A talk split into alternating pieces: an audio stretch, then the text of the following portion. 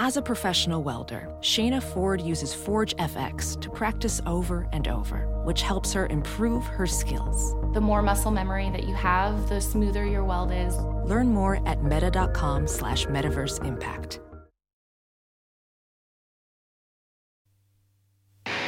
Despite what their moms told them, they just aren't talented enough for radio. Unfortunately, anyone can have a show these days. Sean, Well, I'm pretty hard to figure out sometimes. In I can't even figure myself out sometimes, so don't you try to. Joe. You're an idiot. And really a disloyal person. This, this is the Cuse Militia. Those two unapologetically biased orange-blooded homers, Sean and Joe. It's the most bullshit thing I've seen in 30 years. Welcome, orange men and ladies. Happy Thursday. This is the Cuse Militia with Sean and Joe at Cuse Militia on the socials. Go there, join the militia. Thanks for tuning in and hanging out with us. We appreciate all of you. We are back to put a little bow on Syracuse basketball for this year, put it in the rearview mirror, look a little forward, and then we shan't. We shall shut it and move on to football eventually. Unless, of course, something else comes up. We'll go over some buy seller buy seller holds that will impact next year in the basketball program. And um, like I said, we'll look at some of the, the recruiting class coming in. So there's really nothing else to do. You know, you would think we haven't been on, I think, since I don't know. I don't know. When were we on? The 10th? It was very early. It was very early in March. Say, you know, before tournaments and whatnot, besides the ACC tournament. Yeah. So, yeah, I think was it it was March 10th, I believe, I it was- dude.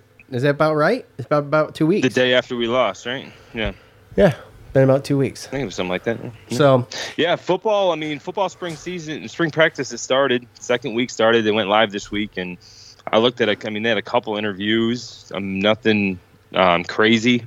There's not a lot of stuff. I mean, from some of the stuff that I, I heard was more or less that you know Garrett Shrader's he's taken more of a leadership role, uh, and uh, they, they talked a little bit about this this new offensive you know coordinator and, and quarterback coach team that came in and talking about how you know they're just trying to learn the system and they're going to be doing some things. I, I guess they are, are motioning a lot more, um, and they're they're a lot more creative. Uh, so I guess you know listening to what Courtney Jackson and Garrett Shrader and some of those guys had to say, just learning the new terminology and kind of the new scheme and system that they're trying to bring. But uh, you know Garrett Shrader said they're trying to look more balanced, and um, you know they're we got a, a spring game April 1st, but I think as far as right now goes, it's just, you know, those guys kind of fine tuning stuff and learning the new terminology on offense. And then defense, obviously, they're just talking about the defensive line uh, and whether or not they're going to be able to hold their, pull their weight this year. So,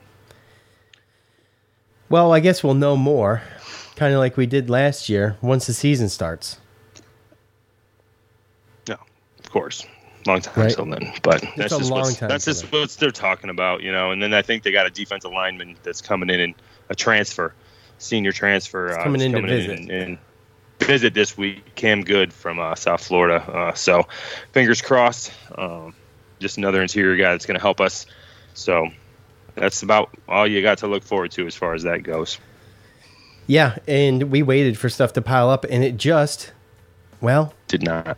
It just didn't. And I remember mm-hmm. it's a similar similar situation last year, except for we got That's deep, all I got in two weeks. we so. got we got deeper into March last year, so it's it was a little bit different. But there was a, Yeah. a whole lot more to talk about. Obviously, we're going to get into everything here in a second. But first, let's hear from the good folks over at Athletic Greens. Tons of people take a multivitamin. It's important to choose one that is top quality with one delicious scoop of Athletic Greens.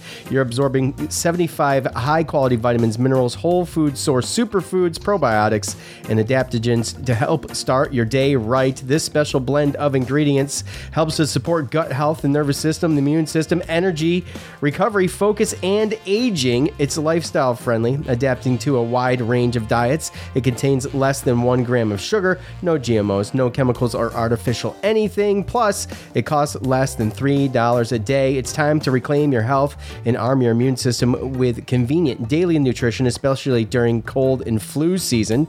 It's just one scoop in a cup of water every day. That's it. No need for a million different pills and supplements to look out for your health. To make it easy, Athletic Greens is going to give you a free one year supply of immune supporting vitamin D in five free travel packs with your first purchase. All you have to do is visit athleticgreens.com slash sports drink. Again, that's athleticgreens.com slash sports drink to take ownership over your health and pick up the ultimate daily nutritional insurance. Colorcast. It's a live, audio only sports talk platform, free to download news, talk to us, other fans, athletes, insiders in real time. The perfect, uh, it's perfect for watch parties, debates, post game breakdowns, and reacting to breaking news. Share um, whatever you got on there. It's kind of like the green room. Uh, that we will keep for podcast purposes. We'll use the the Colorcast app. We were going to use it in postseason had Syracuse entered it, but they did not. So we will just have to keep our powder dry on that. All you need to do is download the Colorcast app. It's free in your iOS or Android stores. Create a, profile, link to your Twitter account, join the league or group that suits you. Follow us at Cuse Militia to be notified when our room goes live. Thank you, Athletic Greens and Colorcast. Okay, so let's get after it. Look trying to fill space here. Let's do this first, Joe. Um, where am I? Found a great new taco place. Uh huh. I did. Good for you. I really did. I really did. I I uh I am having a hard time finding my photos. What is going on? Why? Why? How come when? There we go. There we go. I got it. I got it. So I did some polls on Twitter, a bunch of polls on Twitter, and we were gonna. I don't know any of them. I know you're not on Twitter, but they're basic. I, I mean, you know, I, I kind of thought there was a chance we could go Sunday, so I did put them out on Sunday. So, you know, one of these is expired, and we'll kind of just cruise by that one when we get to it. And most of these are pretty. Um, I don't want to say basic, but they are, you know, I guess the writing's on the wall for some of them, right? So Right. let's do let's do the easy ones first. Joe Girard enters the transfer portal. Buy, sell, or hold. Sold, right? Joe, sell. Obviously, no doubt. Joe Girard's going to come back. There's no reason for him not to. Uh, it's going to be able to maybe even switch positions and kind of do something different this year. Yeah. So we'll talk about that.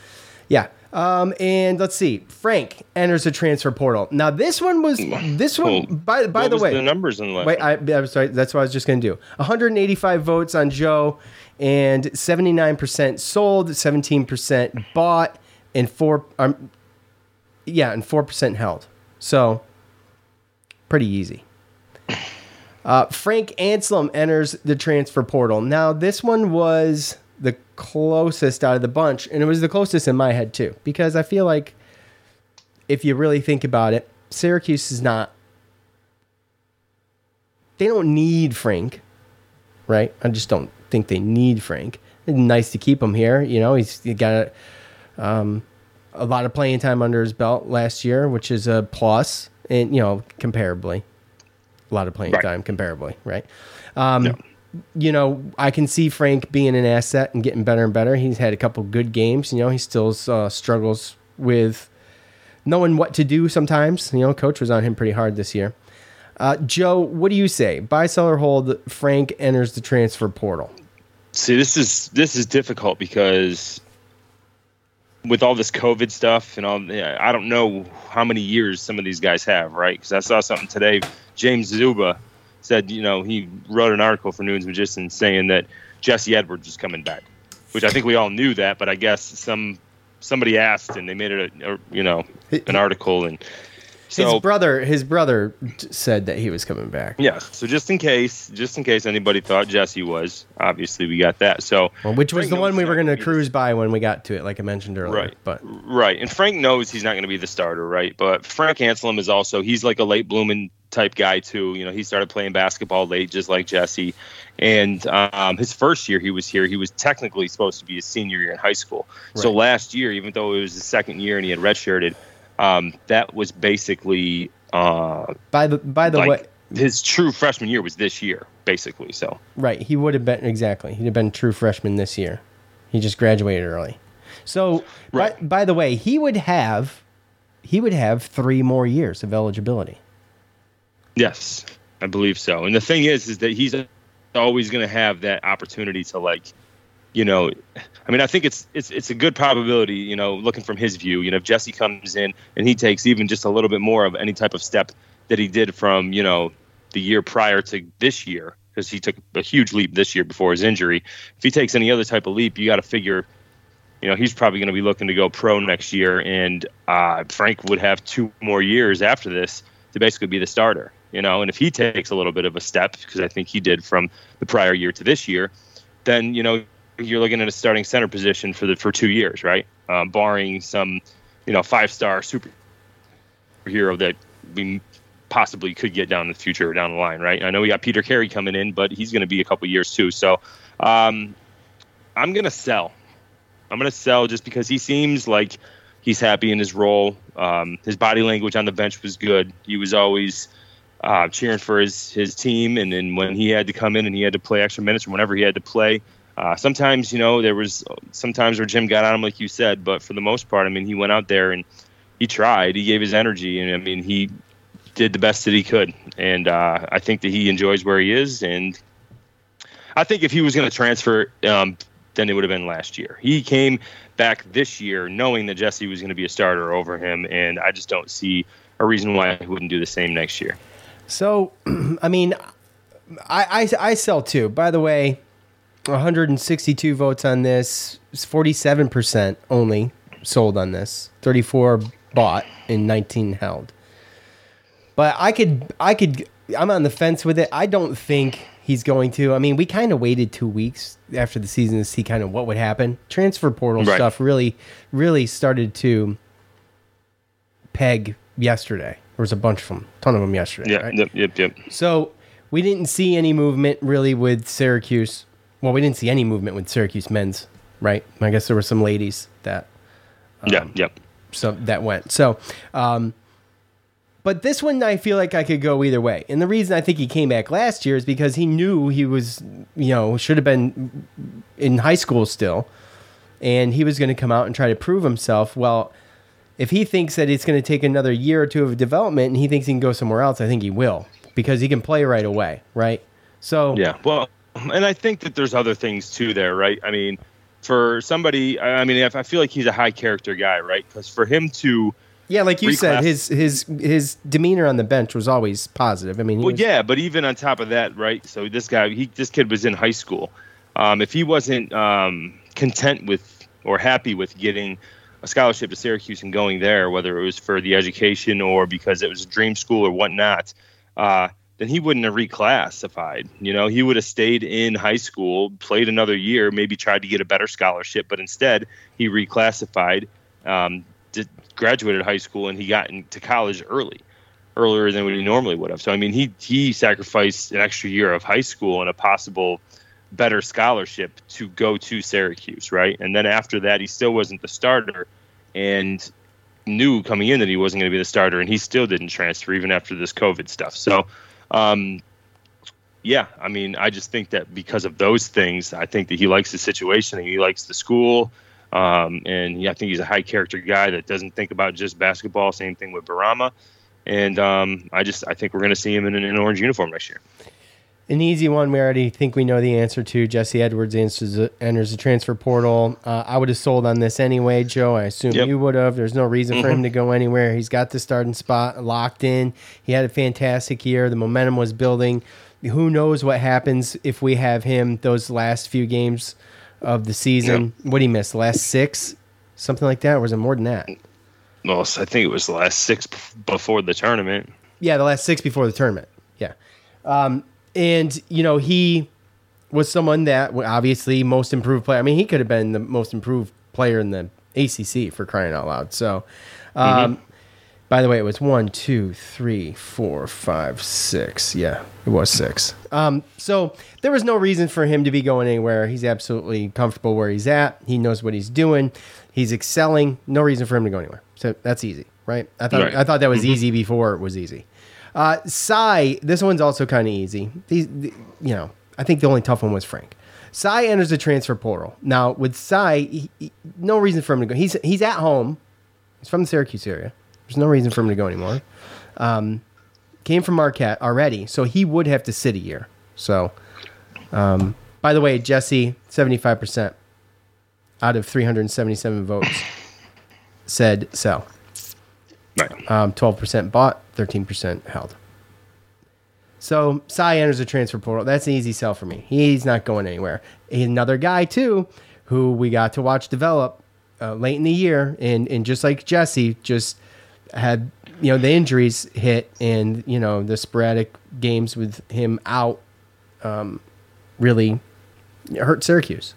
Yeah, really. And a couple it, games too. Yeah, I mean North Carolina is one that pops in my head. Yes. I mean not only for Jesse but also for Cy. Yeah. I mean the fact that we were even in that game like that with the amount the of Duke players game. that we had. Well, I guess I well, guess the Duke game, yeah, but North Carolina, we only I think had like six players or something like that available. Scholarship players, scholarship like six or players, seven, yeah. Was, right. So, yeah. um, that one was was one that uh, obviously popped in my head, and yeah, you're right. I mean, Cy no reason. Uh, I think that obviously the fans um, started to like him a lot more near the end of the season. Um, we're going to talk about him a little later with some stats, um, break down season stats, and um, I think that that'll probably further legitimize him. I think with with our listeners and the people who listen, and uh, yeah, um, Everybody big on Cy. You know, I saw a lot of stuff on social media, like when he's doing good. Oh, he should be getting way more minutes, and he should be. You know, they should have played him more earlier in the year. And dude, right? You know, these things happen. Like that's how that's how players develop. You don't just throw them out there and have them get freaking pickpocketed and, and just pushed around the court. Yeah, and we didn't have a no. I mean, yeah, people have to understand too that like, I mean, a couple years ago they expanded the conference games from 18 to 20 taking away two non-conference games, and then we just played a brutal non-conference schedule. So it's not a normal.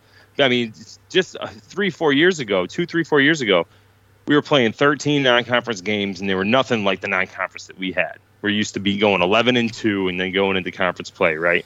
And that just wasn't the case this year. Uh, so again, that hurt because it's not the normal non-conference anymore, where you can play some of these easy layup kind of games and get some guys some minutes. So I think that hurt Benny and, and, and Symir a little bit in the early part of the year because we were trying to win big games. Um, and uh, I mean that's just the it's just the culture of NCAA basketball now. You know, they took away two non-conference games. Uh, if you don't have a good enough non-conference and don't, I mean, look at Wake Forest went 23 and nine.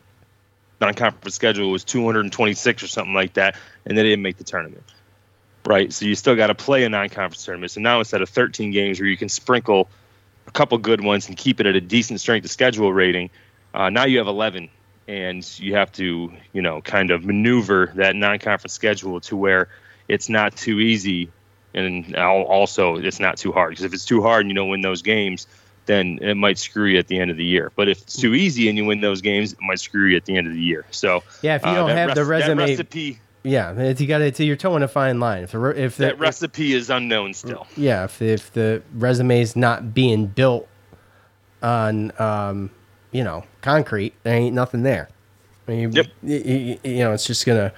Um, so you know, which is which to which to the point of Syracuse. I mean, I feel like Syracuse. I feel like they towed the line pretty good. Unfortunately, they just got they lost against some really crap teams, and that tournament was brutal. The tournament was yeah. brutal the Bahamas tournament was brutal, um, and then you know obviously the Colgate Georgetown, Georgetown game, and then you know obviously we talked about before and, and, and ad nauseum all the ACC games that we could have won, we just let the teams come back with you know especially Miami, the two Miami games, the Wake Forest game. I mean, we just saw games just slip between our fingers. Uh, so North Carolina. Yeah, twice with Miami, by the way. Twice. So we, we watched the game slip away twice against Miami. Against Miami, yeah. So I mean, the thing is, is that Symir, I don't think, and this is just me talking because of just what I've been seeing from recruiting and everything lately, and how I've been looking at it. But I don't really know how good these guards. I don't know if these guards coming in next year.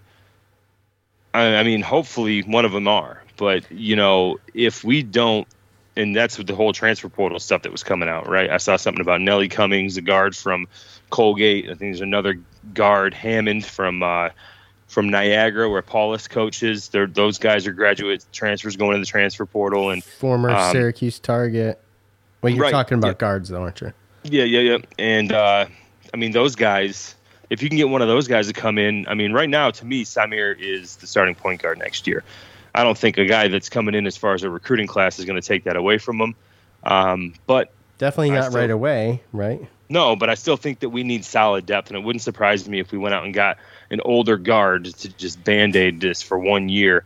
And if that were the case, and this guy comes in like a Nelly Cummings and they happen to start over Symir, I still think that's going to be okay because Symir's going to be used and Symir's not going to transfer out of his home city and home college again just to sit a whole nother year to no, go there's somewhere. there's no So- way. So what what do you think that does to like a, a Quadir Copeland or something like that? I mean, obviously, I don't think he's going to play next year too much, right? I think he understands that, but he could if no one did if no one came in, he we would see him.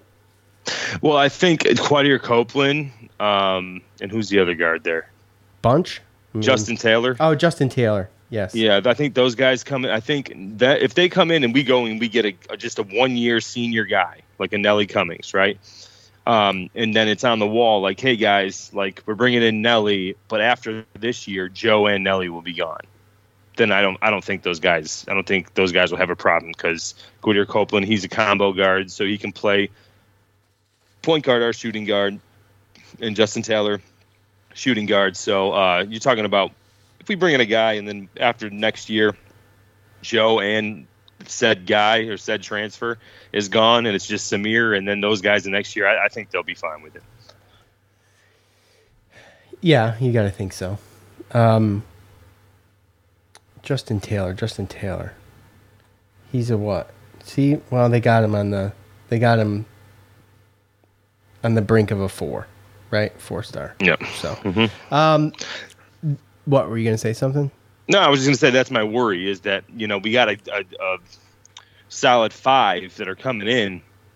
Um, if Cole comes, if Cole comes back, we got a starting a solid five starting, I think. But then we also have these five recruits coming in, and I just I I'm just kind of up in the air as far as how many of them are going to be able to contribute next year. That's all. Yeah, I agree. We always have high hopes, but it's always that. It's always that. Period. Yeah. End of sentence. All right. Uh, Benny enters the transfer portal. A lot of speculation uh, uh, from the the the the the group of Syracuse fans that hate Jim Boeheim. I think mostly. Yeah, I mean, of course, you're gonna get sprinkling a little bit of everybody, but they because he didn't get enough playing time early. Uh, that the thoughts were Benny Williams was definitely going to transfer. He had said numerous times he was not going to. I take the man not only on his word, but just his body language and the fact that, like you mentioned with Frank, I just think he's a high character guy. And I feel like if he said it, he means it. I believe it. So I would sell. Yeah, uh, on Benny. and I think I think I'm going to sell too. And honestly, like I think that Benny Williams partly is. I think I know it hasn't been officially announced, but I mean I wouldn't be surprised if Cole Swider stays. And I feel like maybe, I mean Benny Williams being here might be 50 percent. Yeah, I mean he just. I think that. There's been rumors that he's kind of taken him under his wing and everything like that, you know, and uh, you know, Benny Williams being the only freshman to come in and going against. I mean, you look, imagine being an 18 year old. Yeah, now granted, like Anselem, he's he's his age, but I mean, he's not a starter. But you go in and you're practicing against all these guys that are three, four years in, and you don't have any other of your peers that are like in a similar situation. Like, oh, we were all big man on campus last year. You know, like next year, you're gonna have five freshmen coming in where they can kind of use each other as motivation, as someone to vent to, as someone who can kind of relate to the situation that they're in, right? Benny didn't have that this year. It was just him. Yeah. He was like, you know, uh, and and it's a situation where I just feel like I've heard things, and you know, lockdowns talked about it a little bit, where you know Cole Swider is kind of taking him under his wing, and he, he kind of likes that that guy. And um, Cole Swider, I think near the end of the year, finally kind of got his confidence. And again, when I go through some numbers later, I mean, you see some stuff like he probably should have shot a lot more this year. And um, Well, like okay, fair. I think that this guy can be somebody that comes back and, and fulfills the, the the starting five that, that I foresee and can really be um, the guy, the next guy to step out of the you know the Boeheim brothers' shadows and, and be that leader. So, um, and I think Benny has you know a, a lot to do with that, and um, hopefully that's what happens. And, and I don't see Benny leaving. He's said it multiple times that he's not. So. Um, where was? The, oh, so we're talking about Cole. Oh my gosh, I covered it up. Hold on a second. I just screenshotted it. Let me look. No, we were talking about Benny, but it kind of transferred over to Cole. Because, Right, but I have a I have a poll for Cole. So that poll is Cole slide Cole slider. Cole Slider returns to the orange next season. Okay, this was pretty close. And it's by the way, the Benny the Benny was 328 votes, 60% sold, 15% bought, and 25% held. It's a lot of buy-in on that, I believe. I believe it's big all the way around, my opinion. All right, Cole Swider returns to the Orange next season. Um, look, Joe saw something in the rumor mill. The the the fact is is that he hasn't announced yet, which tells me he's at least thinking about it.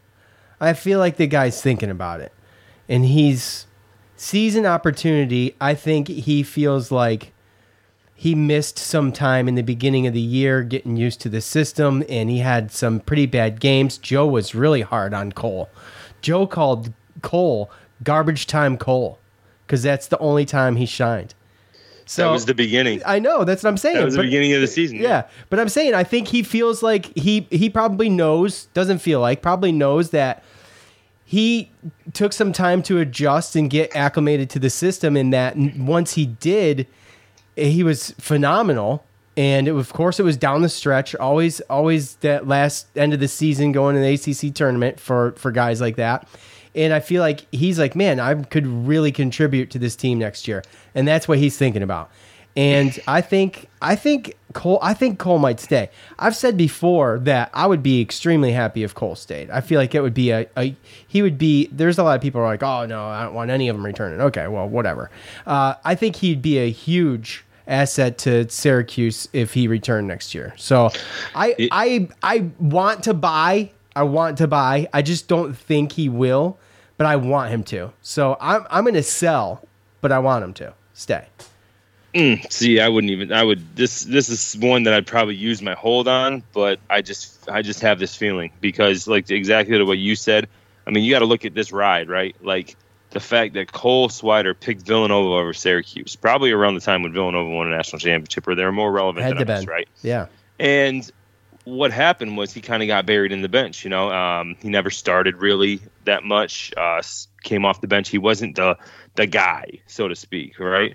And then he kind of got screwed over in a situation where COVID and all this stuff gave extra people extra seasons, and now it was came to a, a point where he was supposed to be the guy. You know, all the seniors are leaving, so it's my turn to shine next year, right? Except for they got to come back, right? So now he transfers. He comes over to Syracuse, and who knows? Maybe he's like, man, I made a mistake. Maybe I should have came to Syracuse this whole time because I'm telling you right now, and you know better than me. Like we would have used him more in the last three years than Villanova did, and he would have been more acclimated. And, and who knows? I, I just think it's a situation where he had to get acclimated to a new team, obviously to a new place, new style of, of, of completely different style. Probably something that Right. he's never even played, even throughout his whole basketball career. Right, but then on top of that, now you're a starter. Now we're looking at you like, go, score, shoot. You know, what are you doing? How many times did he give up open shots? You know, and I don't think I think it took him a little bit of time to kind of get acclimated to the fact that okay, I'm going to be playing 35 minutes a game, and these guys expect me to shoot 15 times a game, right, and be the guy. And that's what you saw near the end of, of the season. Is you saw a guy that stepped up and he scored what he scored like 36 or something in North 36. Carolina, 28 at Duke. like- 36, w- w- you want to almost say 36 wasted points. He scored almost half the points for the game. right. And then he had 28, right? Yeah, he had a bunch against, Duke, too. Against Duke, And right? we held strong with Duke. That was, you know, that came out down to the last, like, what, minute? yeah. Actually, was that the Right. one that came down to the last minute? Yeah. No. It wasn't. It was even like, yeah, it was around there. It was around there. It was. Yeah, so I mean, those last couple games, I mean, he ended up being the second leading scorer on the team, but I mean, it was because of those last two games, Right at the end of the year. Yeah. and then he has two options, right? It's you go pro or you stay. And granted, as much as he might be older, like if you go pro right now, if he goes pro right now, he's not going to get drafted. Uh, most likely, he won't. Might make a G League team, whatever. He'll end up being able to play overseas. But I feel like this dude still has like growth. Yeah. as he could, he could, differential the difference of like Jimmy and, and Buddy to me I don't want to say they've maximized it but I mean they're them coming back isn't going to help their draft stock their professional um, you know their situation in their professional careers right this is a guy where if he comes back and he gets out of the two shadows of I mean two guys you know who's shot the most shot the most shots this this year shot the most shots this year. yeah Um, who took them who took the most shots this year Jimmy Boeheim. no Buddy Buddy. by a lot Okay. By a lot. Buddy by about a hundred and forty-two, Okay. Two six. Okay, but who was second? Jimmy Boeheim at three seventy-eight. Then Cole Swider was three sixty-four. Joe Girard was three sixty-two. So you take all That's crazy shots, that that's- Joe shot less than Cole, but but yeah, there was games Right. where he was just not good and he just stopped. Right. So between Buddy and Jimmy, they shot 900 shots, basically over 900 shots. That got to be made up from somewhere else next year. And if you take Cole out of that situation, where are those shots coming from? So again, it's a perfect situation where in Cole, he's got a game where he can actually get drafted in the NBA. He can, you know what I mean? Like he, if he ups his game the way that he was playing near the end of the year, if he makes that, I don't want to say consistent, but he was scoring 36 and 28. He ended up averaging 14 for the season. So he can get that up to near 20, like Buddy did next year without the Boeheims there. And uh, I honestly, I'm buying the fact that I think he's going to do it You because he actually back? has something to gain by coming back versus the Boeheims don't. Okay. Yeah. All in all, it makes sense for him to. I think I, I really want him to. Right? I mean, we can talk about the lineup if he doesn't come back. You're going to have what, Joe? Benny in you know, a man, I mean, I don't know. Well, that's the problem, right? Is like I was looking yeah. at it. That's the problem. Is if he comes back, then you know what the starting lineup's going to be, right? Exactly. Barring the fact of us getting a, a good transfer or one of these recruits come in and they just kill it. They're just way un, just underrated and everything like that, right? Um, but that's what I was even talking about a guard is I don't want to rely on any of these five recruits coming in. I want to be able to say, okay, we got a backup center, we got a back up this, we got a back already. If Cole doesn't, if Cole stays, we still need another forward. We're still going to need one of these guys to come in to be able to give some minutes. I think would be good with Jesse and Frank at center. Um, Two, but two of again, them. We need two of them if he doesn't come back. that's my point. Yeah, How much are we relying on freshmen coming in We- if we Cole can't. Swider doesn't come? we can't. I mean, that would that would be a tremendous. We we would start deep in a hole next year. I feel like that's not to say these guys aren't. Think about what. Benny would have to do. Think about what the team would ask, be asking Benny to do after this year. Yeah, that'd be a lot to be a lot for him to do as well. So it to, yeah, but if Cole comes back, Cole and Benny start. I mean, you got it. You got you know you got some young guys on the bench. Who knows? You sprinkle them in before you know it. You're able to move things around. You know how it goes. It does the same. We do the same thing every year. We see the same thing every year with it. So, uh, yeah, you know, at the end of the day, too, when you look at it, and you think, you know, Joe's probably got, well, technically, Joe has two more years, right? Because he could come back again, but he could. He's gonna. So, what'd you say? He's gonna?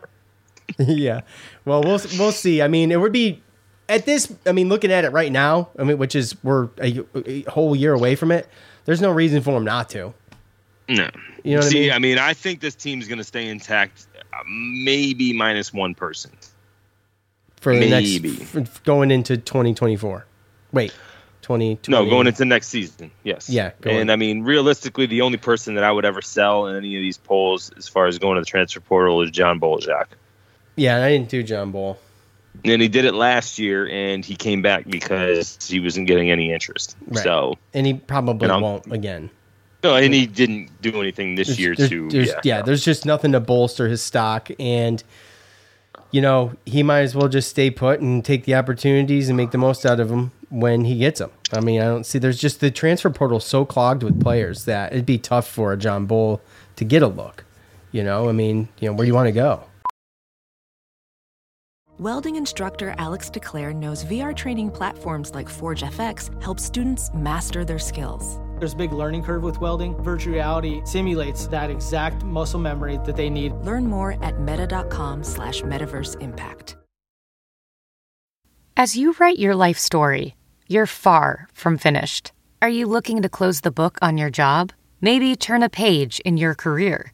Be continued at the Georgetown University School of Continuing Studies.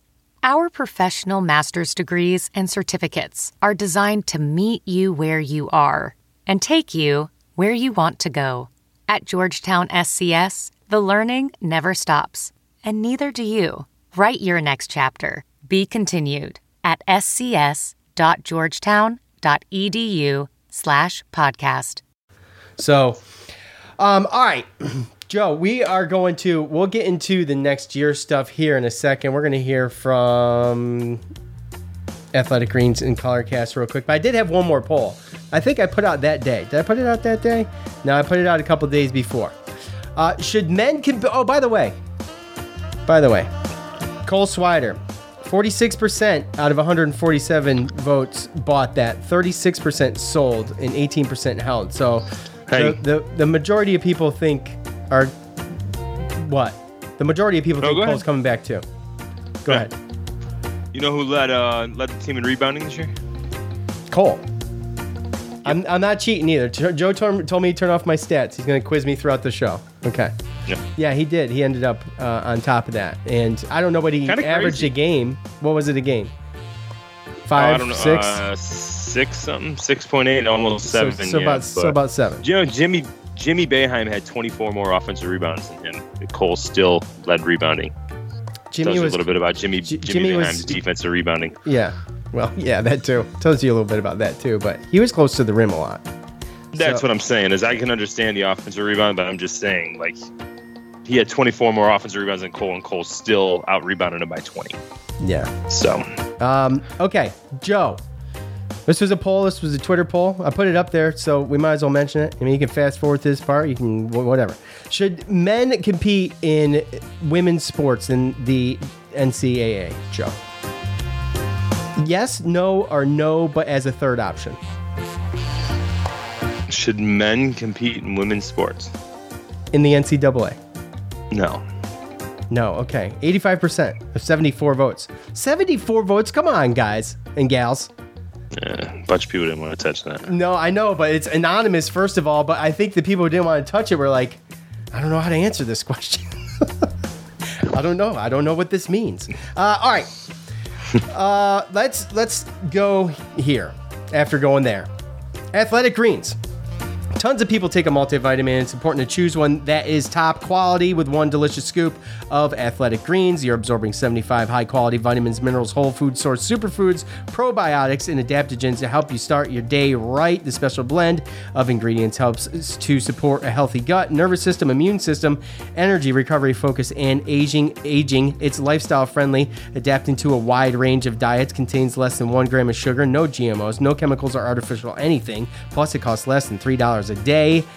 It's time to reclaim your health and arm your immune system with convenient daily nutrition, especially during cold and flu season. It's just one scoop and a cup of water every day. That's it. No need for a million different pills and supplements to look out for your health. To make it easy, Athletic Greens is going to give you one free year supply of immune supporting vitamin D and five free travel packs with your first purchase. All you have to do is visit athleticgreens.com slash sports drink. Again, that's athleticgreens.com slash sports drink. Take ownership over your health and pick up the ultimate daily nutritional insurance colorcast. It is a live audio only sports talk platform, free to download news, talk to us, other fans, athletes, and insiders in real time. Perfect for watch parties, debates, post game breakdowns, and reacting to breaking news. All you need to do is go to your iOS or Android store and download the app. It is free. Create a profile, Uh, link it to your Twitter, and join the league or group that suits you. Follow us at Cuse Militia to not- be notified when our room goes live. Thank you, Athletic Greens and Colorcast. Okay obviously, you will catch us here live on the show in the Green Room app. Okay, Joe, we got f- five of these guys coming in. We touched on we touched on a couple of them, and um, you know, I it's been you know we're a year separated from even really talking about these guys. Let's be honest. So. Um, I did some. I did a little bit of research before coming on today, and we can talk about them all, Joe. We can. I, I will trust your opinion, like like we've talked about. You know, plugging one of these guys in immediately would be a difficult task. Uh, I think Cy starts. I hope Swider comes back. But let's just hypothetically say Swider does not come back, Joe. Okay. What do we got? We got Chris Bunch, right? Um, are you on mute? No. So Sorry. okay, I was No, just. I you're thought you were very very like- quiet. Uh, so let's start with Chris Bunch. Let's let's let's say that that Swider doesn't come back. I feel like this is the best option. I feel like he's um, he's a four star. Okay, six eight, hundred ninety. Um, long, obviously. He's got a good shot. He can he's good, he can rebound, and um, like I said, with the length, you know, that is it suits the zone. It's really it you know, and he's athletic. So um, if anybody's going to fill those shoes, Joe, what do you think about Chris Bunch? Yeah, I mean, on paper, he is the the best recruit that we have. Um, and six seven, one eighty five. Obviously, he's got the length and everything. Um, to be a wing, to be a good wing. Um, but again, just like what we saw with Benny, I mean, Benny was rated higher than any of these guys. Yeah. And um, and you know, there's always that that transition, and a lot of this is how the the, the kids handle this transition. Um, so. I mean, that's why it's tough to again, like we can talk about them and and and you know talk about what they can do on some of their highlight tapes and everything. But I remember last year doing this and watching some of Benny Williams highlights tapes, and he looked really good on the highlight tapes, you know. And then you see him play, and you're like, well, where's the rest of the tapes that they didn't? Where's the rest of the part of the game that didn't show, and how did he play? You know what I mean? Like, so I'm I'm kind of starting to, especially you know, I don't know. Sometimes it's it's more um, it's easier for me to get excited for people as far as football recruits, but um, I don't get excited for any of them. More, yeah, I know. It's it's I, get that. it's just one of those things where you just never know what you're gonna get. I mean, Exactly, exactly. I hate getting too excited. That's my thing.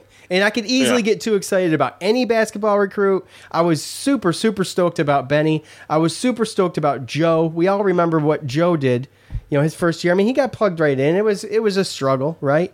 Yep, Um, yep, yep. There were some there were some very bad moments, and you know I just don't get too high on these guys. They got a lot of pressure coming in, and I my expectations are low. Therefore, whatever I see in the positive is a bonus. That's how I got to look at it from for my own sanity. Yeah, and and again too, a lot of this comes down to some guys don't have to be strong or, or have a lot of weight on them to play strong. So that's another thing that you you never really know until you get in there and you see him against stronger guys in competition. But you know, Chris Bunch six seven one eighty five. You know, he's got to put some weight on. Um, Quadir Copeland six six one seventy five. Um, you know, Peter Carey 6'11", 190. I mean, I'm looking at these guys as it's a good it's a good recruiting class to bring in, but some of these guys based upon just their strength and size, probably won't even be able to play or, or help us next year. So, but yeah, I mean, Chris Bunch, as far as what the scouts say and, and I mean- what everyone's talking about, I mean, he could be a possible, you know, guy to, to, to come out and, and definitely get some burn. You know what? What? Well, look, I have. I, I did. I went back and looked at an old SI, or I don't know how old it is. Let me see. Is there a date on it? No, November twelfth, twenty twenty one. Our good buddy Mike McAllister over at Sports Illustrated SI. Uh, he said, well, he's got the coach quoted in here as far as as far as Peter Carey goes. Said he's seven one. So he's listed at six nine. Or excuse me, 6'11", 6'11", Yeah. 220, which is a that's a good size, man. But seven one's even better. So I don't know. Um, he's another guy that can, you know, he's going to he's not going to put the ball on the floor a ton. He's going to just he's just going to slam it. You know, he's going to be that guy. He's got good hands. Peter Um, Carey? Yeah, he's got good hands. His his coach was his coach was quoted as saying um, he times his block times his blocks like nobody he's ever seen in D one, and he's coached at all the levels. And that's his AAU coach Jesse Shapiro, by the way. And so you know, look for a look for a guy like Peter Carey to just you know he could just be a ball swatter if anything.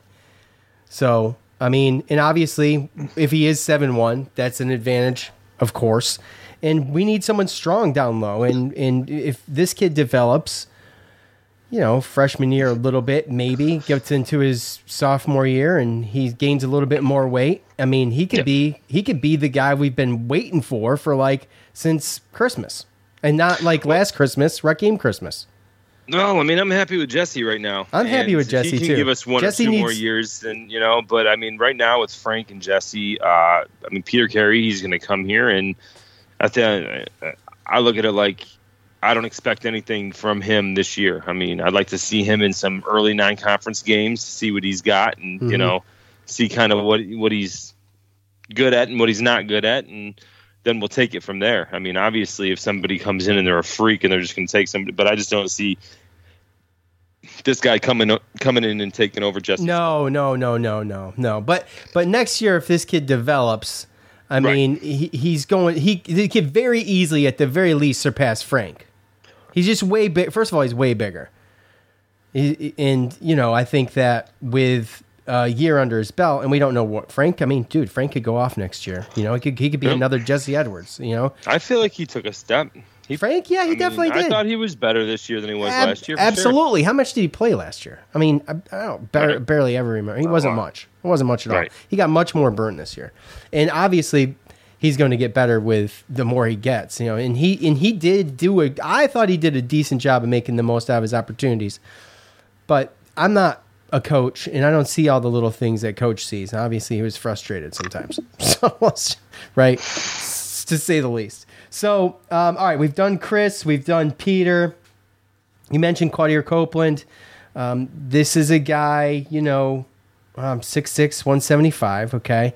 Physical, um, quick, obviously athletic, and um, he can play the one or two, according to this evaluation from Mike McAllister. So, um, actually, uh, Jason Jordan, that's his analysis over at SI All Americans. Um, so, don't know a ton about Quadir Copeland. I re- I mean, I know the name was big, three star, and um, obviously going to be in. Let's see, could be next year. Joe thinks Joe thinks Joe's going to stay, um, but the point guards developing some depth finally. I mean, remember a couple years ago we didn't really we had two, we had two guards, period. Um, so developing some depth there, which is going to be good, so long as no one transfers and um, you know, we'll see what what happens. But like you said, I don't think anybody's going to come in and take anything away from Psy, especially at first. But you know, there could be situations where you see a Quadir and a Psy, right? I mean, you never know. Yeah, I mean, it all depends on his jump shot. I I think you're Justin Taylor's more of the three point guy than Quadir Copeland, but I mean, a six six. I know one seventy five skinny, but a six six that height um, at the top of the two three zone is really what I look at. And um, again, just me personally, I would like to see Syracuse get a transfer guard. Um, I don't know exactly, you know, how many more scholarships we have or how much more we can dip into that, but um, you know, transfer guard, transfer forward, something like that to give us some depth. Uh, but right now, I look at it like I'd, I'd much rather see that. But as far as looking at Quadir Copeland, and, and I feel like like I don't know how good of a outside shooter he is. I feel like he's more of a take it to the basket kind of guy. And I also kind of feel like this is I don't want to say Well, forcing a guy into playing point guard, but I think this is more of like He's okay, a penetrator. He's, going to be someone that's going to be able to penetrate, and he's going to be he's he's he's got good ball handling skills, and he's going to be able to who knows kick out situations or Well, and if he can play, if he can play point guard six six one seventy five, he's going to be having height height mismatch stuff like that. So, um, yeah, I mean, it could work out. Uh, who knows? Maybe maybe he's you know honed some of his point guard skills in IMG and everything like that this year when he moved there to play with Justin um, defense. Ta Taylor, who's always coming in. But I mean, if he can play defense, and I think that's the one thing, right, is that we've seen. I mean, our offense this year, which I mean, it was awesome to watch that offense. Right, Sometimes, struggled on defense. most of the time, right? But I thought the defense. By the way, I think the defense. Joe coach said, oh, "It's not. It's not as good." as Yeah, I know, but it got better. The defense got better towards the end. yeah, near the end. But when you look at it throughout the year, that's why we didn't win the games that we won. That didn't give us the resume to get us into the tournament, right? I mean, you Well, can yeah, be good the by day. the end of the year, but that's what it's all about: is when are you going to gel? When is it going to click? And if it clicks too late, then you don't get enough wins, and there you go. So the end of the year, I mean, especially like I said, Jesse and the ifs and whats. But even at the end of the year, I thought that we were um, head and shoulders above where we were uh, earlier in the year, and um, I mean, yeah, it's just it's what it is. But when you look at this recruiting class, I see defense, I see size, I see Athleticism. athleticism, right? And um, you just hope that which we missed. You know, they, we missed some athleticism. Obviously, this Yeah. year is probably the Yeah. biggest topic of the year of the season. Yeah. So yeah. So I mean, they're going to come and they're going to compete, um, and I hope that Quadir Copeland can transition to a, a to a point guard better than Joe did, and um, be our leader in the future. It ain't going to be next year though, most likely. no, he looks like a young Dr. Dre. By the way, I think. Not that that. I mean, that's just food for Cool. thought. Food for thought. Uh, look, who's next? Uh, let's do uh, Justin Taylor. You were just talking about Justin Taylor, guard, six six two hundred. Uh, one of the best shooters in his class, high basketball IQ. Obviously, at six six, um, at the top of the zone, he's going to have some length. I mean, look for turnover opportunities and things like that. It's going to fit well in the zone. So, um, four star, by the way. So Yep. another another really. Um, this was one I remember when when he announced. I was like, "There's no way we're going to get this dude," and we did. So uh, let's see. Nationally ranked 108 at the time. At let's see, when did I print this? This is last week. I assume 247 keeps their stuff updated. So uh, nationally ranked 108th, position rank 26th, and in the state he was ranked 18th overall. So that's Yeah. pretty good. Yeah, and and he Out of Florida, too, by the way. More, he's a little, what's that? Out of Florida too. I mean that's a, that's a good state to be ranked 18th in. Yeah. So yep, and he is 6'6", 200 pounds. You know, twenty five more pounds, um, heavier than Quadir Copeland, and this guy, uh, realistically, with him, um, whether we bring in a transfer guard or not, but if we de- if we don't, then I feel like this is the guy that we might see come in and kind of be that person. Uh, you know, taller guy that can shoot threes, come off the bench. Uh, I mean, I could see a situation where if we don't bring in a transfer guard, to where this is the guy that comes in to spell Symir, Joe moves over to point guard, right, and then he plays shooting guard. Then maybe bring in Symir for Joe to give him a couple minutes, and then Symir's point guard. But as long as he can play defense and just the, the fact that he's just a, a talented three point shooter, I think that that gives him the upper hand, especially Couple- considering this. Sam- Symir's a point guard and Joe is a combo guard. I'll give him that. I mean, he played point guard all these times, so he's probably going to be the point guard when Cy does come out. So if there is a guard in this class that's going to come in and help us next year, it's going to be Justin Taylor with his height in the front of the two three zone and shooting threes. And like you said, getting a lot of defense. Got Cy. He was he was probably you know elevated to one of our best defensive players. You know, uh, defensive point guards, I should say. I guess at you know at the top. I mean, he was um, he was really good, and he rose to that. Okay. Um, he just made the most out of what he could do. And Joe has never been known for his defense. Uh, so, you know, you've got a lot of guys coming in, like you said, to your point, you just mentioned a couple minutes ago about the, you know, defense. I mean, this is a, a it's this class coming in. It's, it shows that big time, especially, I mean, they're all big guys. They're all big guys. Well, yeah.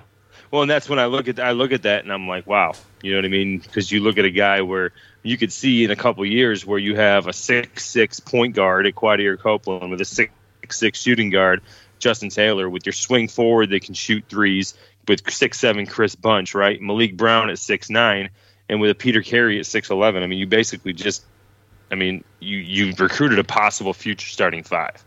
Yeah, you know, and it's yeah, just really. one of those things where I mean, they're all good enough to be able to be there one day, but when are they going to get there and you That's know the- what are the expectations from the fans because you know the fans see kentucky and kansas and duke Well, this is. I was just going to say, fives. this is the old school way of doing it. This is how Syracuse used to do it back in the day, man. And that's how they got some of those teams, you know, late '80s, early '90s teams and stuff like that. When I was a kid watching them, well, you got to watch these guys for years, you know, play. Well, Billy Owens, what he was three years or something like that, but you know, you got to that was you know that was a good chunk of my childhood watching all those guys, and you know, I mean, that's how Syracuse always developed. There's never been one of these, other than you know a couple guys, notably Carmelo, obviously.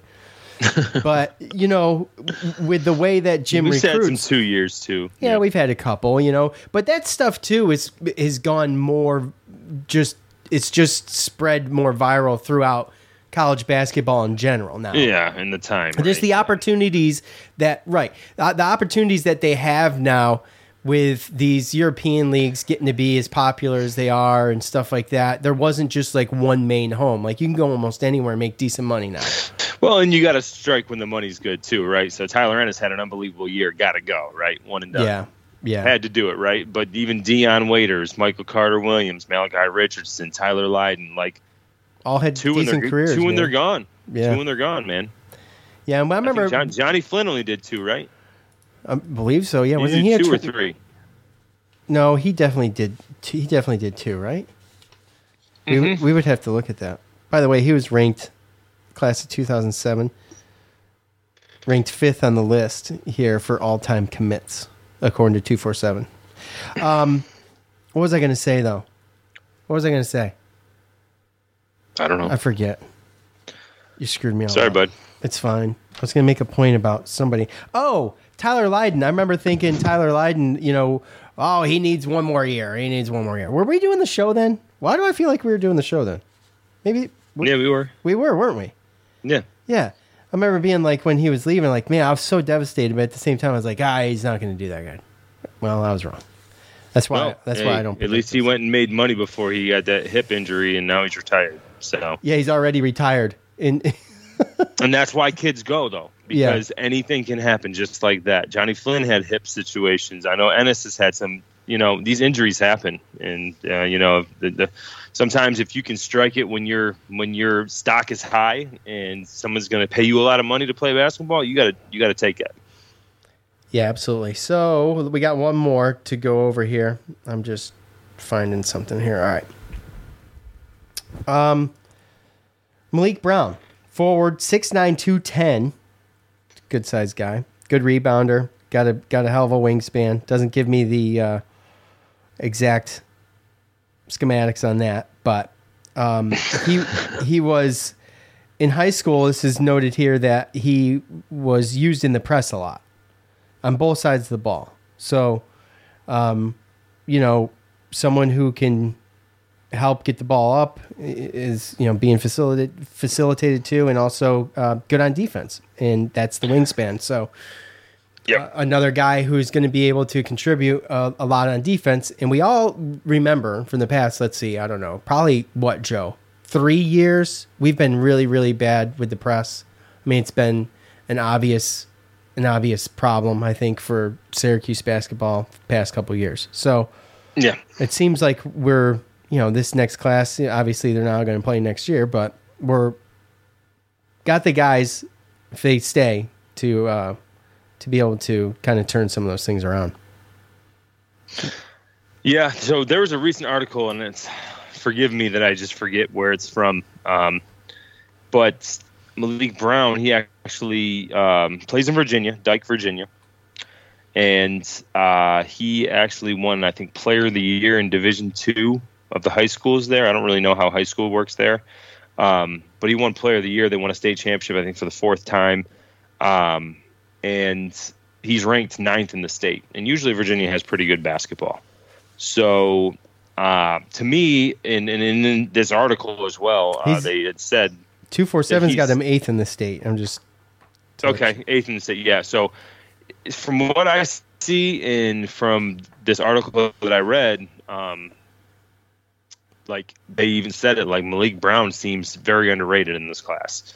Um, to me, I think that he is rated lower than what he is because a lot of this stuff is, is sad as it's everything is political nowadays. So, you know, if you're not in the, the high end AAU circuit, or if you're not at some, you know, you know, like IMG Academy, like Quinnier Name- Copeland and, name and Justin. Taylor went to, yeah, name recognition. You know, he just stayed at his high school in Division two, which I'm assuming isn't probably the most competitive division of high school in your state. And I mean, the dude's solid and 6'9", 210, and like you said, used used in the press. Like to me, he seems like a guy that's he's not flashy. He ain't gonna score you a lot of points, but does all the dirty work. And at 6'9", 210, um, and with the, the the wingspan and everything that he has, like he to me is the guy. Like Cole Swider doesn't come back, and we don't get a, a transfer, which I think would be a huge mistake from our coaching staff anyway to put our freshman recruiting class to come in in that situation. Um, oh, they got to be re-recruiting Cole Swider. Oh, absolutely. Yeah. But either way, Cole Swider does not come back. This is the guy I look to to actually possibly be the man that steps in and plays because it's going to be all defense. Can you play defense? Oh, and well, it's what this team was built. On this is what this team was built. on. I mean, we might give up a little offense with some of these guys in the future. Who knows? But Right. that's what this that's what this system is built on. And we did hear Jim say, you know, I mean, he did it. You saw it in the ACC tournament. You know, he changed up the defense a little bit. I mean, you know, what if Jim does that? Like I don't know, ten games ahead of when he actually did it. You know, ten games ahead of the. You know, maybe around the time we lost Jesse or just before. If we start working on that you know that kind of triangle defense, right? And you know because it it worked it threw a wrench in things for for a lot of people. And if Syracuse could be versatile to switch in and out of that zone when they need to, they could be dangerous, especially with the guys coming in. Well, I think that this year was the one year, and I think that, like you, to your point, to your credit, um, they just kind of caught on a little too late because they should have been changing up their defenses because that's what you do when you don't have a defense that you can say, "This is what we're just really, really good at, and we're going to stop you," right? Instead of "This is what we run, and if we don't stop you, this is we're just going to try to make it work," right? Like, no, go to man and maybe make them try to do something, right? Or go to a different zone, try to make them do something. This should have been the year where we should have been probably had two, three, four different type of zone kind of weird defenses that we could throw at them and just just to confuse the teams for a couple minutes, a couple possessions to just get them to, you know, to gain some possessions back and get them confused and then pop back to another one and then they got to get used to that one, right? Like that's how that works. And I think that we should have done that a lot more this year. And that last game kind of proved that we probably should have. To play that type of defense without Buddy. And it was all because, you know, I was almost like Duke didn't know what to do because Buddy wasn't there, but also um, changing up defenses and stuff, you know, they got to get used to it. They got to figure out how to beat it. And when they when they beat it, change to something else with a little bit of a twist, right? Like you just got to be a little bit more, you know, More rocks in your pocket. You just got yeah, a little bit more adaptable Yeah. to different things, less different predictable. Ideas. It's just too everything was too predictable with the defense. They everybody knew the weak spots. They knew the struggles, um, and with with the with the ball chasing and the way that some of these teams are moving the ball. I mean, obviously Syracuse just didn't have what it took. They just get lost real easy. And Cole out there in the beginning of this thing kind of lost, uh, a lot lost. Um, you know, mentioned him. He just started in a hole. He just didn't have a choice. So, Yeah, well, it's and unfor- and then, like I said, unfortunately, it stinks. But like again, it was almost like the definition of insanity this year because you know you can only go for so long. But saying like, hey, you know, it takes a little while for the guys to learn to do it together, right, and learn the rotations before it's like, okay, they know them, they just can't do it. But we're just continually going to throw the same thing at you, same thing at you. So it was unfortunate, but it's positive to see that we got some of these guys coming in, and I think Maliq Brown is an underrated guy from a smaller town, smaller school, and uh, I look to to him to kind of be the guy that's probably going to come in first forward off the bench behind Benny and Cole. I mean, God, if Cole doesn't come back, think about the shots. Like we just talked about the fact that 900 shots are going to be gone from last year's team with the Boeheims. Add another 300 something to that with Cole, and then imagine just Uh, right Joe, now, can you imagine just Joe just chucking them up, just one That's all it after would- another? That's all it would be. Close another. your eyes. We just finished the season. Close your eyes.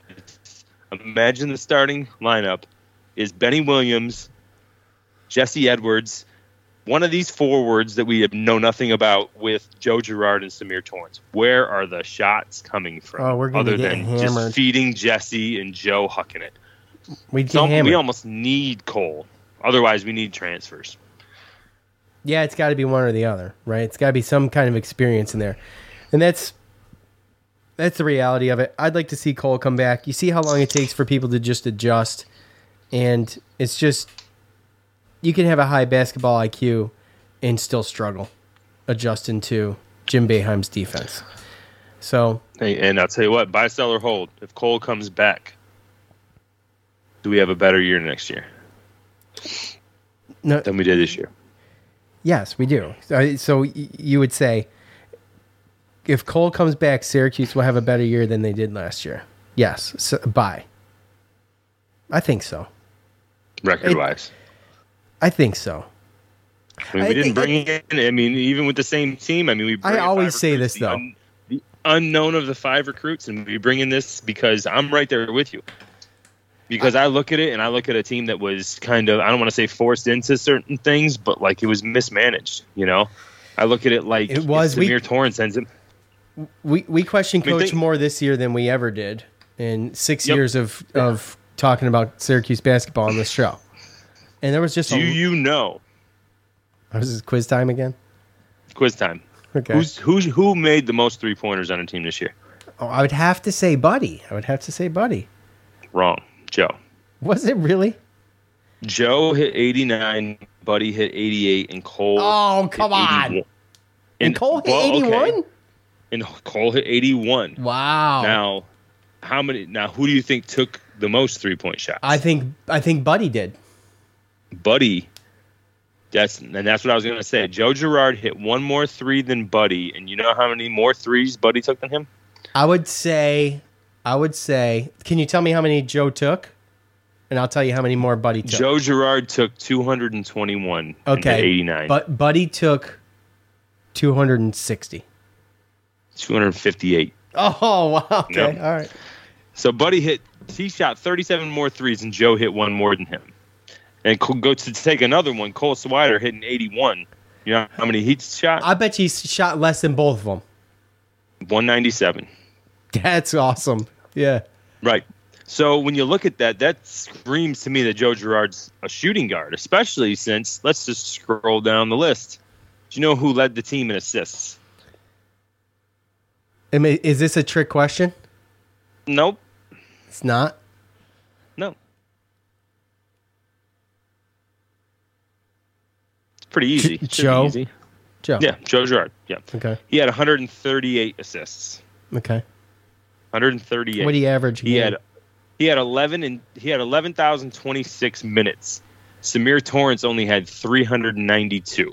Okay? Okay. So Joe Girard Symir Torrence played a quarter of what Joe Girard played. Uh-huh. Okay? How many assists? Okay, Joe had 138. How many assists did Symir have? 60. 60. I'm sticking with 88. Oh, wow. Okay. 88. That's really Okay. good. Now- That's really good. Now you only 50 away, right? And Yeah. he had only played quarter of the minutes, right? yeah. Now, who had the most turnovers on the team? Oh, Joe. Joe. Yeah. So it. he had 138 assists to 92 turnovers. Not even two to one. No, which is which where to, is to the good, technically. If you can double, Oh, yeah, I guess well- you're you're technically in the in the green. Right. So 88 assists to Symir Torrence. How many turnovers do you have? Oh, so how many turnovers did Symir have to 88 assists? I'm gonna say Mm-hmm. 25. 26. Holy shit! Okay, Yeah. well, I'm good at this. You got any more? So he's almost, I know, right? So he's, uh, yeah. Who Okay. led the team in blocks? Jesse. Come on. By how, by how much? By how much to second on the team? Um, yeah. uh, Mind you, he missed eight games. average. No, not average. Total. Oh, total. Um, Jesse hit. Jesse had 67 blocks. Okay, I'd say the Alright. next the next best would maybe be this is a wild guess, kinda. Jimmy with thirty six. Frank was 17. Oh my gosh, okay. That's good. Good on Frank. Good So- on Frank. Right? Yeah. So when you look at that, Symir Torrence to me screams like he should have had more minutes. Um, he 88 assists to 26 turnovers. That's almost. I should've mean, quit while I was a- ahead too, by the way, over a three to one ratio, right? Yeah. And then you look at Joe Girard's three point shooting percentage, and I mean he missed more twos because he was forced to take a lot of twos because he, you know, point guards got to kind of try to take it to the hole. So and Symir's better at that. So overall, when I look at it, I mean, I think Jesse's going to be better. I think Benny's going to be better. Cole comes back; he's going to be better. I think you're going to see the Cole of like the end of the year, and then you're going to finally see. There's Symir no reason not to. Right, and then you're going to see Symir Torrence settle into his point guard role, and then Joe's finally going to be a shooting guard where he He might should thrive be. there. So, I mean, just looking at the stats, um, some of that stuff it, it kind of gives me some positivity going into next season because you know you you watch the games and you're a fan, but then when you look at the totals at the end of the game at the end of the season, sometimes um, your eyes plays tr- your eyes plays tricks on you, right? So.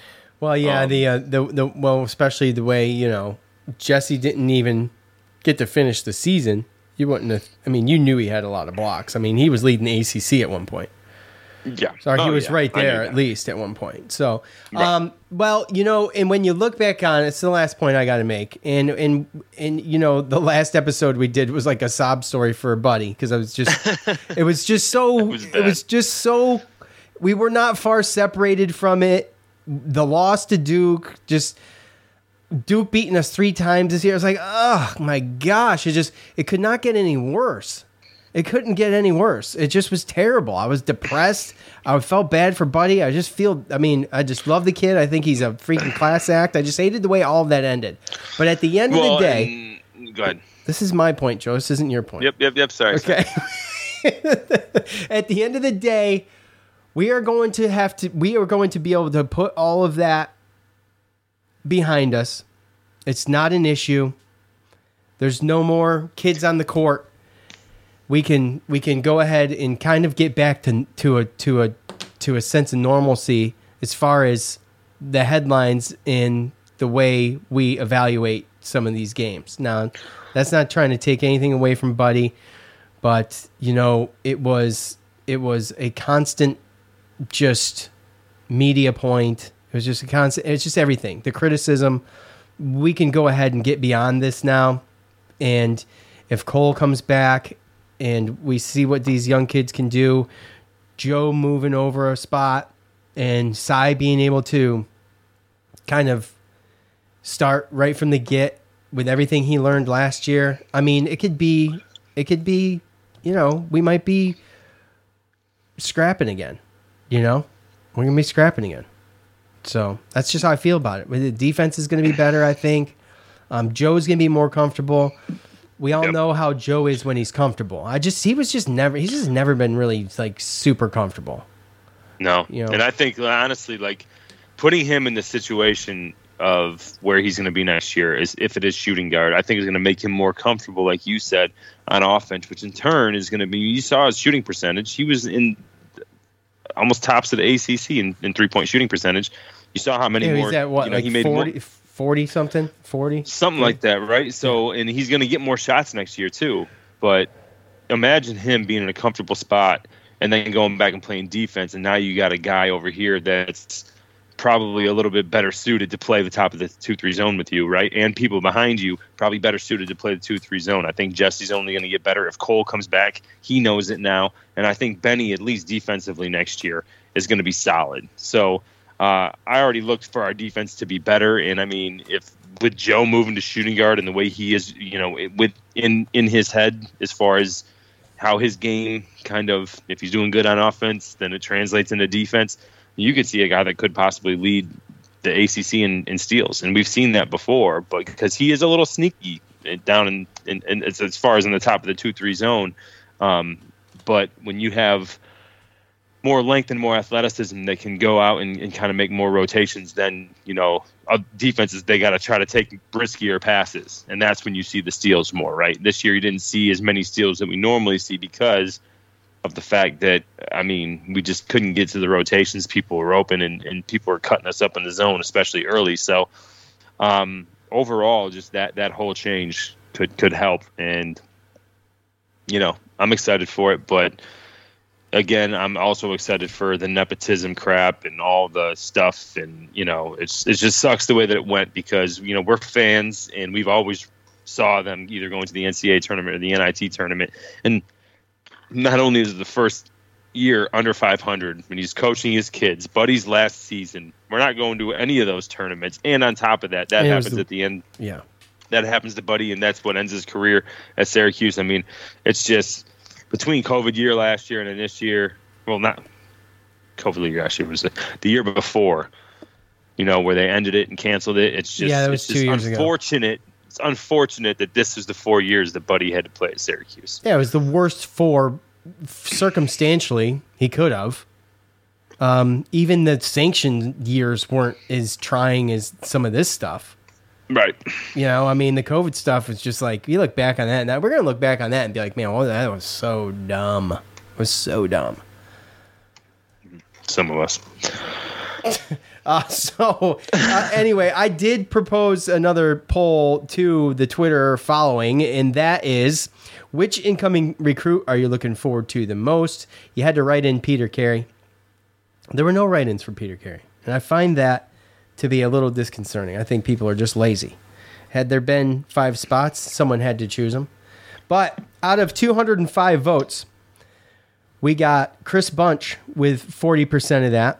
We got Quadir Copeland with 25%, Justin Taylor with 23%, Maliq Brown, Joe's Joe's under the radar kind of guy with 12%. Yeah. So, uh, the only reason he's under the radar for me is because he seems like the guy that's has, that can can can go in and be like, look, I don't care about scoring. I'm going to go in and do all this. Like, you know, I don't think we're going to rely on him to score. He's going to be the guy that can go in there and he can handle the ball. They already talked about the press, so I mean, if they use him for the press and stuff like that, I'm sure that you know he's you know steady with the ball, got good hands, and plays great defense. And uh, you know, six nine on that wing with that wingspan and that athleticism. I mean, I'll I'll take that every time. So to me, that's that's a no brainer for for at least you know the forward between Chris Bunch, Peter Carey, and Maliq Brown between the forwards and above. Um, who's probably going to get um, more playing time next year? But that's just my guess. it would Just my have opinion. to, it would have to be Bunch. Syracuse fans make total sense with that. And whether Cole comes back or not, he's the one we need to perform the most out of any of them. And all, Bunch? uh, yeah, I think so. If Cole doesn't come back, then we Cole have to rely on back, him because. But if, even if Cole does come back, he's scoring. If he does, if Cole does come back, we can get away with Maliq Brown and just his defense. But we're not going to rely on Maliq Brown to score or shoot threes his freshman year. Um, Chris Bunch is that guy. He can do a little bit of both. Maliq Brown is that tough guy that's going to get your rebounds and putbacks down uh, near the basket and, and play tough defense around the basket. So And there was one other thing I was going to say. Man, I'm having a hard time. It's been two weeks, Yeah, right? and I'm and I'm lacking notes. So, uh, you know, I know I'm going to remember this as soon as we go away, but that's fine. Um, yeah, so that's going to wrap up Syracuse basketball, and if anything else comes, it's just going to be news in between football. So yeah. we'll wait for some stuff to build Sucks up, went like guys. this, right? huh? Do what? Sucks that it ended like this. You know, I mean, there's Sweet Yeah, 16 I'm starts this I'm weekend. Last this time last year we were playing. We were still talking about games and stuff. So Yeah, we were it had- doing extra episodes and everything. yeah, was sucks a- it has to go this way this year for sure. Yeah, uh, it, Yeah, this season's going to be a season of shoulda, coulda, woulda. it just didn't feel real the way it ended. It's like, is this serious? Like, it, it really could it really be this bad? Yeah, it can. It, it was. It is. Yeah, it was that bad. So We were right there. We were right Heart wrenching games. Yeah. Oh, yeah. There were so games. many. Yeah, there were so many. I thought you were saying we were right there just in general. No, we we were right there many different times, and um, just couldn't pull out the close ones. I mean, the two Miami games were just terrible, and you know, we won't relive it. We're done. But I appreciate all you guys for for hanging in there and um, coming back to listen. We're going to go kind of bi-weekly. We'll try to find something to do here um, bi-weekly whether or not there's news or not. We don't want to come here and just do like re- like stupid filler. I, th- I thought tying a bow on the syracuse season and looking ahead at the guys coming in was uh, was going to be something fun to do and we could have taken it and broken it into who knows? We could have broke this thing into four different episodes but we're going to give it to you all at once because that's what we do because i don't got i don't have time for four episodes we to be honest with you, for all that. ain't nobody got time for that. I got freaking lacrosse is five days a week. The only reason we're able to get here early and, and concise today is because my son's game was canceled because of the weather. Did you get all that? Did you get all the weather? Oh yeah. It was terrible. Yeah. So, anyways, huge storm rolled through here. Yeah. Um, yeah. It was Um, all day. It was nasty. Yeah, it was all day. Um, all right. Look, we appreciate all you guys for hanging out with us. We really do. Um, until next time, we will see you. We'll keep you up to date. Keep us up to date. I know all, all my, you know, my Twitter group that always alerts me to any news coming through. I appreciate all you guys. Tony, Tony shoots the text. So maybe we'll get uh, James on at some point. Maybe we'll get Tyler on maybe we'll do some something special for football coming up. I went long on that. I'm not sure why. Never really done that before. Just kind of rambling. I was think I was actually thinking about ideas, things we could do. So, anyways, that's gonna be it. That's gonna be it for Joe. I'm Sean. We're out of here. Finally, we're out. Peace.